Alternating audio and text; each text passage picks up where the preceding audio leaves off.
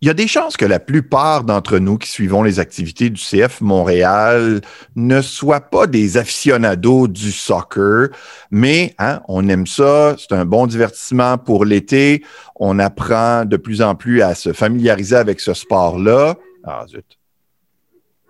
Ça, c'est mon, mon horloge. Donc, c'est le hibou du midi. C'est un oiseau différent.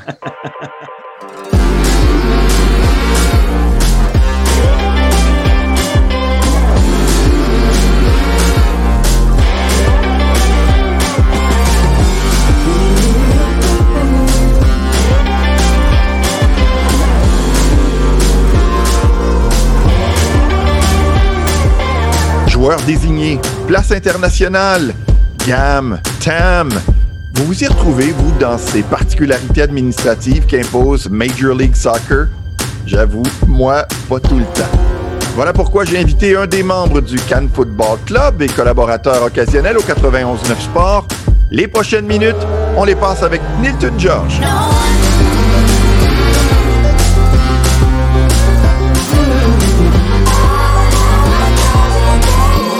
Je pense que la majorité des gens qui suivent les activités du CF Montréal sont comme moi. Sans être des aficionados du soccer, on aime le sport, on aime le passe-temps que ça nous donne. Et surtout, ben, on se questionne parce que euh, souvent on entend dire que la MLS est une ligue assez singulière avec ses particularités administratives. Donc, avec la pause présente, ben, le temps était bon de euh, laisser les performances pour se tourner vers justement ces différences. Et j'ai décidé de demander à Nilton George si je pouvais le déranger. Il a dit oui. Merci, Nilton. Salut Luc, comment ça va? Ça va très bien. Écoute, la Ligue majeure de soccer, on dit qu'elle est unique en son genre. Vrai mm-hmm. ou faux? Elle est totalement unique en son genre. Elle est unique. Euh, Déjà, ce sport-là, les, différentes organisations, les calendriers, tout ça est très particulier pour le Nord-Américain qui voit des championnats s'entrecroiser, qui voit des joueurs changer souvent d'équipe. Un peu complexe pour pour quelqu'un qui veut s'intéresser au début à ce sport-là et à la Ligue MLS, mais c'est ce qui la rend encore plus intéressante parce qu'elle est tellement différente. Et on ne s'ennuie pas d'une saison à l'autre parce qu'il y a ce qui se passe sur le terrain, il y a ce qui se passe sur les dans les bureaux, au niveau comptable, au niveau enregistrement d'effectifs, puis bien sûr, ben, c'est le sport par excellence pour avoir du drama à l'extérieur du terrain. Alors, on va essayer de prendre chacune des particularités en sachant que euh, vous qui nous écoutez, il y en a que vous comprenez, il y en a que vous comprenez peut-être pas.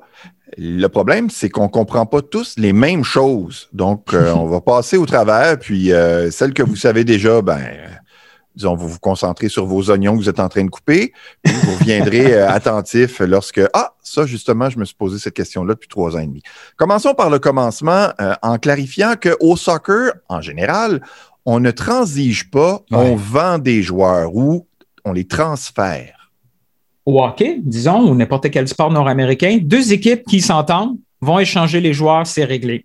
Au soccer, c'est l'inverse. Ils sont, signés. Des fois, ils sont signés pendant sept ans, mais ce n'est pas vraiment très important pour le joueur, la durée du contrat. L'équipe assure une protection sur l'actif, ce joueur-là, pour pouvoir après s'en protéger et le transférer, l'envoyer à une autre équipe en échange, pas de joueurs dans ce cas-ci, en échange d'un montant, mais c'est des joueurs qui représentent un actif comme n'importe quel autre business. C'est comme si tu étais propriétaire de différents blocs appartements et tu transiges comme ça contre de l'argent. Donc, un joueur qui vient de l'étranger, euh, le club, disons, le CF Montréal, va donner euh, un montant à l'équipe. Parfois, il n'y en a pas de montant de transfert. Mhm. Par contre, dans la MLS, et ça, je trouve ça particulier, je prends l'exemple de euh, Kyoto contre Uruti, c'est une transaction, mais Mihailovic, qui vient de Chicago, c'est un transfert. Par exemple, Chicago, on va voir Chicago, on est intéressé par Mihailovic.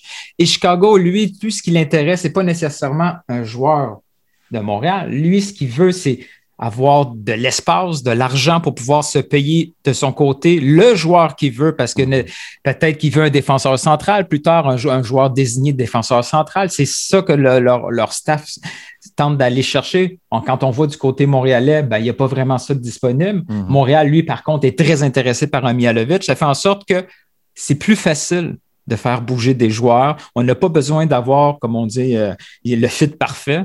Il faut, on a différents outils, différentes façons de faire des transactions et ça, et ça favorise comme ça la mobilité au soccer qui existe beaucoup plus que dans les sports nord-américains. Là, j'ai hâte de voir comment tu vas m'expliquer euh, ma prochaine question parce que celle-là, vraiment, euh, moi, personnellement, je ne comprends pas.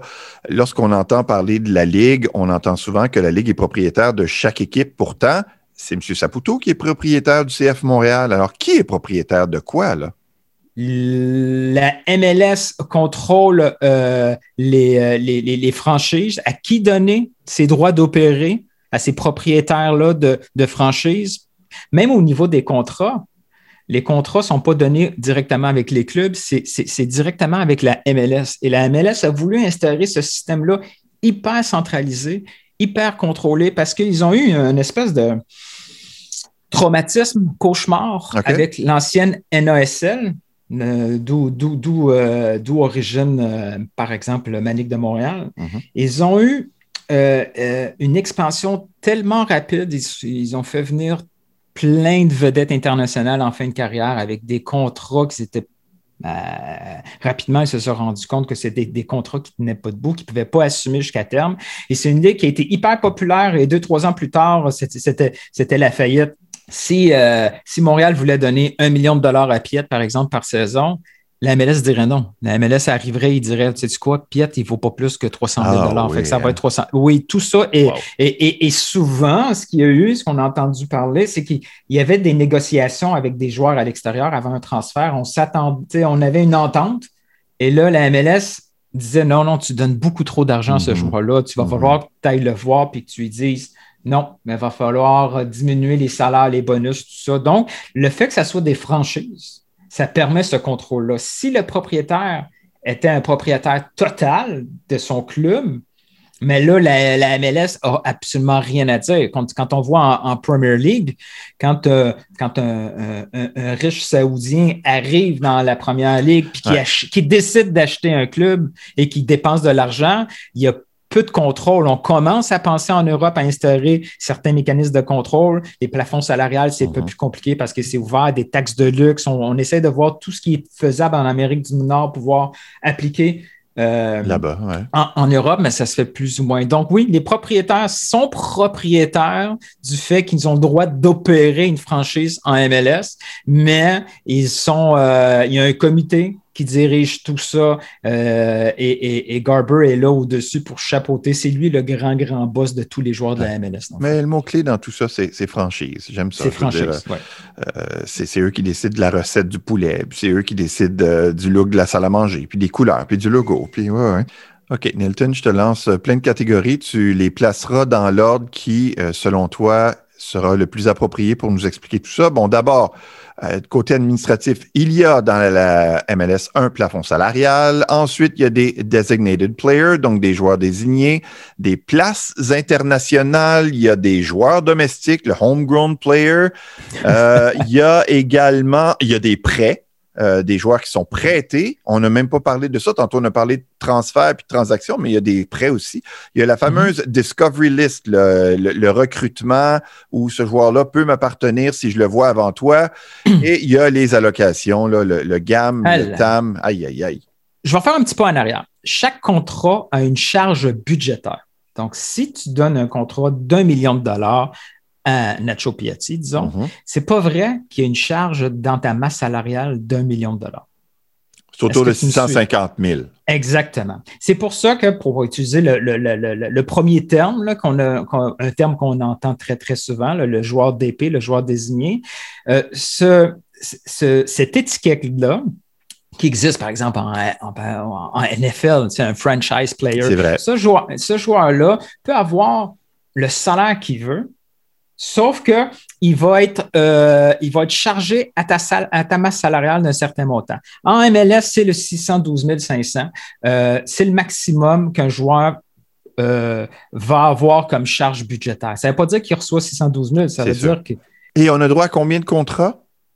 On a le droit. Il y a un effectif. Il y a, là, il vient d'avoir une différence. Ça aussi, c'est historiquement, il y a beaucoup de choses qui ont évolué. Avant, une place dans l'effectif voulait dire un contrat. Donc, il y a 30 joueurs dans un effectif. Mais rapidement, la MLS s'est rendu compte que c'était un frein dans son développement, surtout pour ses académies. Un joueur qui sort de l'académie et qui est très, très intéressant, il fallait lui avoir une, il fallait lui garder une place dans l'effectif. Mm-hmm. Donc, tu ne pouvais pas lui donner un contrat s'il n'y avait pas de place dans ton effectif. Là, présentement, il y a pas, je pense qu'il n'existe pas de, limite, mais tu peux donner un contrat à un joueur. On l'a vu avec euh, l'année passée. Euh, Montréal a donné quelques contrats à des joueurs de l'académie, mais ils ne faisaient pas partie de l'effectif. Et, et c'était une nouveauté. Quand on annonçait un joueur, on disait que tel jeune était signé de l'Académie comme contrat professionnel, mais non inclus dans l'effectif. Donc, le 4,9 millions n'était pas affecté par ces contrats-là. Exactement. Le 4,9 millions du plafond salarial, c'était euh, le plafond euh, dédié pour les 30 places de l'effectif. OK. Euh, on disait, tu as fait allusion aux joueurs désignés, le DP. On a droit à trois on a le droit à trois. C'est une grande, grande, grande bataille entre les propriétaires un peu plus riches qui ont beaucoup d'argent, qui veulent pousser et même enlever cette limite-là. Il y a les propriétaires un peu plus euh, euh, prudents, comme, comme Joey Saputo, par exemple, qui veut euh, garder ça à trois. historiquement, on a commencé avec un seul contrat. C'était la clause David Beckham. On est tombé à deux. Maintenant, on est à trois. Mais aussi, il y a peut-être quelques petites nuances. Et la Ligue est tellement prudente que oui, tu as le droit à trois joueurs désignés, mais si jamais tu as un troisième joueur désigné, tu as une espèce de taxe de luxe que tu dois payer. Ah oui? Donc, oui, donc c'est pour ça que souvent Montréal ne se rend pas à trois. Mm-hmm. Il, préfère, il, préfère garder un joueur en dessous de l'étiquette de joueur désigné parce que, d'un, il ne paye pas cette fameuse taxe associée aux troisième joueurs d'épée. Et si jamais tu es un des clubs qui a seulement deux joueurs d'épée, tu vas recevoir un montant de cette taxe-là. Donc, ça devient euh, un outil supplémentaire pour faire monter au niveau comptable euh, ton plafond salarial. La différence entre un joueur désigné et une place internationale, parce que parfois on peut transiger un joueur contre une place internationale. L'année passée, c'était huit places internationales par équipe. Je ne sais pas s'ils ont augmenté dernièrement, mais ces places internationales-là euh, sont, sont, sont admissibles à des échanges. Les places internationales sont là, entre autres, parce que la MLS un de ses objectifs en tant que ligue, c'est de développer le soccer américain et aussi canadien. La mhm. fédération veut que ces ligues de haut niveau aident à améliorer la qualité des joueurs locaux. Brièvement, un prêt de joueurs, c'est finalement, euh, on cède à la Ligue américaine si on fait le parallèle avec le hockey pour que le joueur se développe. Oui, ça peut être ça. Ça peut être parce qu'un joueur, euh, un joueur a besoin de temps de jeu. Donc, tu l'envoies. Ça dépend toujours du statut du joueur. Montréal, ce qu'il fait avec la, la CPL, la, la, Ligue première canadienne, c'est que c'est ces jeunes joueurs qui ont donné des contrats parce qu'ils veulent euh, garantir cet actif-là pour pas qu'il parte dans d'autres équipes. Mhm. Donc, tu lui donnes tout de suite un contrat. Tu sais qu'il ne jouera pas. Il n'y a pas de place sur ton effectif, mais tu veux qu'il joue des minutes de qualité dans une compétition assez relevée. Tu prends ce jeune et tu l'envoies dans une, dans une ligue euh, à un niveau un peu plus inférieur. Et ça, ça existe au niveau mondial. Des fois, les ligues inférieures, ça peut être la Ligue 1. Ça peut être un joueur de la, du, du Real Madrid qui ne jouera pas beaucoup de minutes et tu vas l'envoyer quelque part en France. Donc, tu sais, c'est relatif. Mais les prêts aussi peuvent servir dans des situations où c'est pas nécessairement pour des jeunes. Tu sais, c'est un joueur, tu l'envoies. Disons un Rudy Camacho qui va pas bien et euh, son 800 000, tu, ne veux pas l'assumer, tu veux pas le payer, mais tu peux l'envoyer quelque part. Cette équipe-là va assumer le salaire et t'espères qu'après un an, il va revenir dans des meilleures conditions ou même l'équipe qui va l'avoir eu pendant un an ben, commence à aimer ce joueur-là. Ça peut être même vu des fois comme une période d'essai. Ouais, ouais, ouais, Des fois, c'est vu comme des périodes d'essai. c'est une location avec option d'achat. Euh, oui, très souvent. Ouais. Euh, bon, les fameuses euh, enveloppes d'allocation, il y a les allocations ciblées ou targeted allocation money, le TAM, puis les allocations plus générales, le GAM pour General Allocation Money. Là, les fameux allocation money. Ça, ça a été la bataille. Quand on se disait que les, riches propriétaires voulaient euh, des places de joueurs désignés supplémentaires pendant que les plus prudents voulaient garder ça comme ça. Le compromis qu'ils ont trouvé, ça a été le, principe euh, comptable, si on veut, d'allocation money. L'allocation money, c'est de l'espace dans la masse salariale supplémentaire. Donc, faisons un chiffron. Là. Si tu as le droit à un plafond salarial de 5 millions, ouais. on rajoute ça on rajoute un 2 millions d'allocations. Ce, ce 2 millions-là, ce qui sert à faire, dans le fond, c'est d'aller diminuer la charge budgétaire d'un joueur. Si un joueur gagne 500 000, tu peux dire, ben, je, vais lui, je vais lui apposer un 200 000 d'allocation. Donc, au lieu d'avoir une charge de 500 000, il va juste me coûter, entre guillemets, dans la masse salariale, 300 000 parce que j'ai mis 200 000 dessus. Ce qui fait en sorte que tu peux aller signer un autre joueur de 200 000 pendant ce temps-là. Donc, les équipes pauvres se disaient, ben, c'est parfait parce que moi, cet argent d'allocation, cet espace supplémentaire euh, optionnel, je ne suis pas obligé de la dépenser, mais vu que c'est de l'argent, je peux le trancher. Donc, c'est ce que Chicago a fait, par exemple. quand ils ont vu le fit avec Montréal, ils ont dit, bon, on va prendre cet argent-là, je vais pouvoir les appliquer sur des joueurs qui s'en viennent. Le, le, general, ça veut dire, dans le fond, que tu peux l'appliquer dans peu importe les conditions. Mm-hmm. Le targeted, le, TAM, l'argent d'allocation ciblé en français, il y a des conditions particulières pour pouvoir euh, utiliser cet argent d'allocation. Tu ne peux pas le mettre sur n'importe quel joueur. L'argent d'allocation ciblé, ça a été un outil pour euh, qu'on puisse obtenir des joueurs un peu euh, le pont entre les joueurs désignés et les joueurs normaux il y avait beaucoup d'écarts dans une équipe. On, voit là, historiquement, on, avait, on avait Marco Di on avait Nesta, puis après, on avait une bunch de joueurs qui, l'écart était tellement difficile que même les joueurs, ils trouvaient ça, les deux joueurs avaient de la misère un peu à trouver leur repère parce que euh, la qualité. Le calibre n'est pas le euh, même. Hmm. Donc, ils ont utilisé ce, principe-là du, du TAM, du Targeted, qui était euh, prévu euh, directement pour les joueurs qui faisaient euh, un salaire entre le, maximum permis, disons 612 000 mm-hmm. et un million de plus que le maximum permis. Donc, tous les joueurs qui avaient un salaire entre 600 000 et 1,6 million étaient admissibles au TAM. Donc, et ces joueurs-là perdaient leur étiquette de joueurs désignés. Euh, Nilton, en terminant, comme c'est quand même intéressant de plus en plus l'économie l'économie du sport est, intéressante. On, aime regarder au-delà de juste la performance quand on suit une équipe puis les activités d'une ligue. La MLS aurait avantage à rendre ça plus simple pour le partisan de façon à ce qu'on puisse s'amuser davantage. S'il y avait vraiment, comme ça existe au hockey ou dans les autres, une, euh, transparence totale sur les salaires, euh, de un, sur euh, l'argent d'allocation disponible et dépensé. Présentement, je ne sais pas combien que Montréal, par exemple, lui, euh, on fait, de temps en temps, je m'amuse, je fais des tableaux, mais je ne sais pas qu'est-ce qui reste comme argent d'allocation mm-hmm. et de quel type il reste. J'allais dire l'impact de Montréal, je sais pas, c'est proche d'avoir une, entrevue sans le dire. Euh, donc, on ne sait pas ce qui reste et c'est quoi les possibilités de transaction et d'acquisition. Ça, ça rendrait ça encore plus intéressant. En Europe, divulguer des salaires, c'est un méga péché. Là. C'est pas, et pas seulement en Europe. On, se souviendra d'une fameuse euh, conférence de presse où Piatti était très, très insulté que Philosa lui demande son salaire. Mm-hmm. Philosa, quand il posait cette question-là, c'est parce qu'il a son background nord-américain. On connaît tous les salaires, les bonus de tous les joueurs en Amérique du Nord, peu importe le sport. C'est très, très clair. Et on sait quand on arrive à la période des échanges, à la date limite ou à la période des agents libres, on sait à peu près, on est capable de faire des calculs comme partisan ou comme expert, qu'est-ce que telle telle équipe peut se permettre comme acquisition? C'est sûr.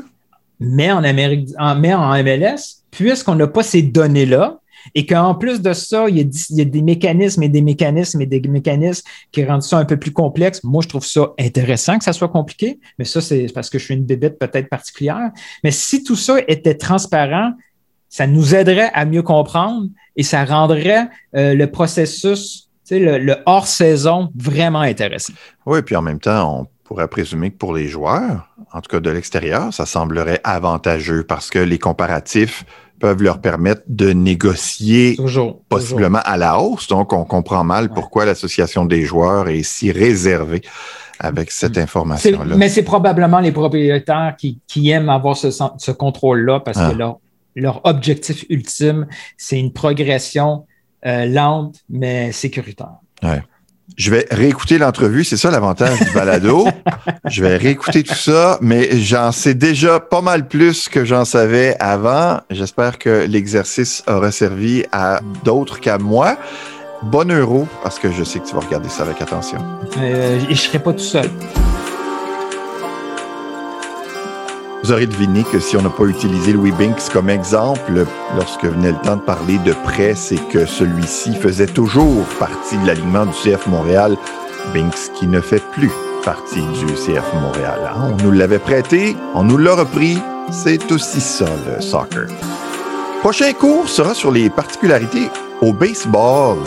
Ben oui, comment compter la moyenne de points mérités du lanceur, la moyenne de puissance, le whip, l'angle de frappe d'une balle. Enfin bref, on va faire le tour. Mix final, Yannick Roberge. Mon nom est Luc Fortin. À bientôt!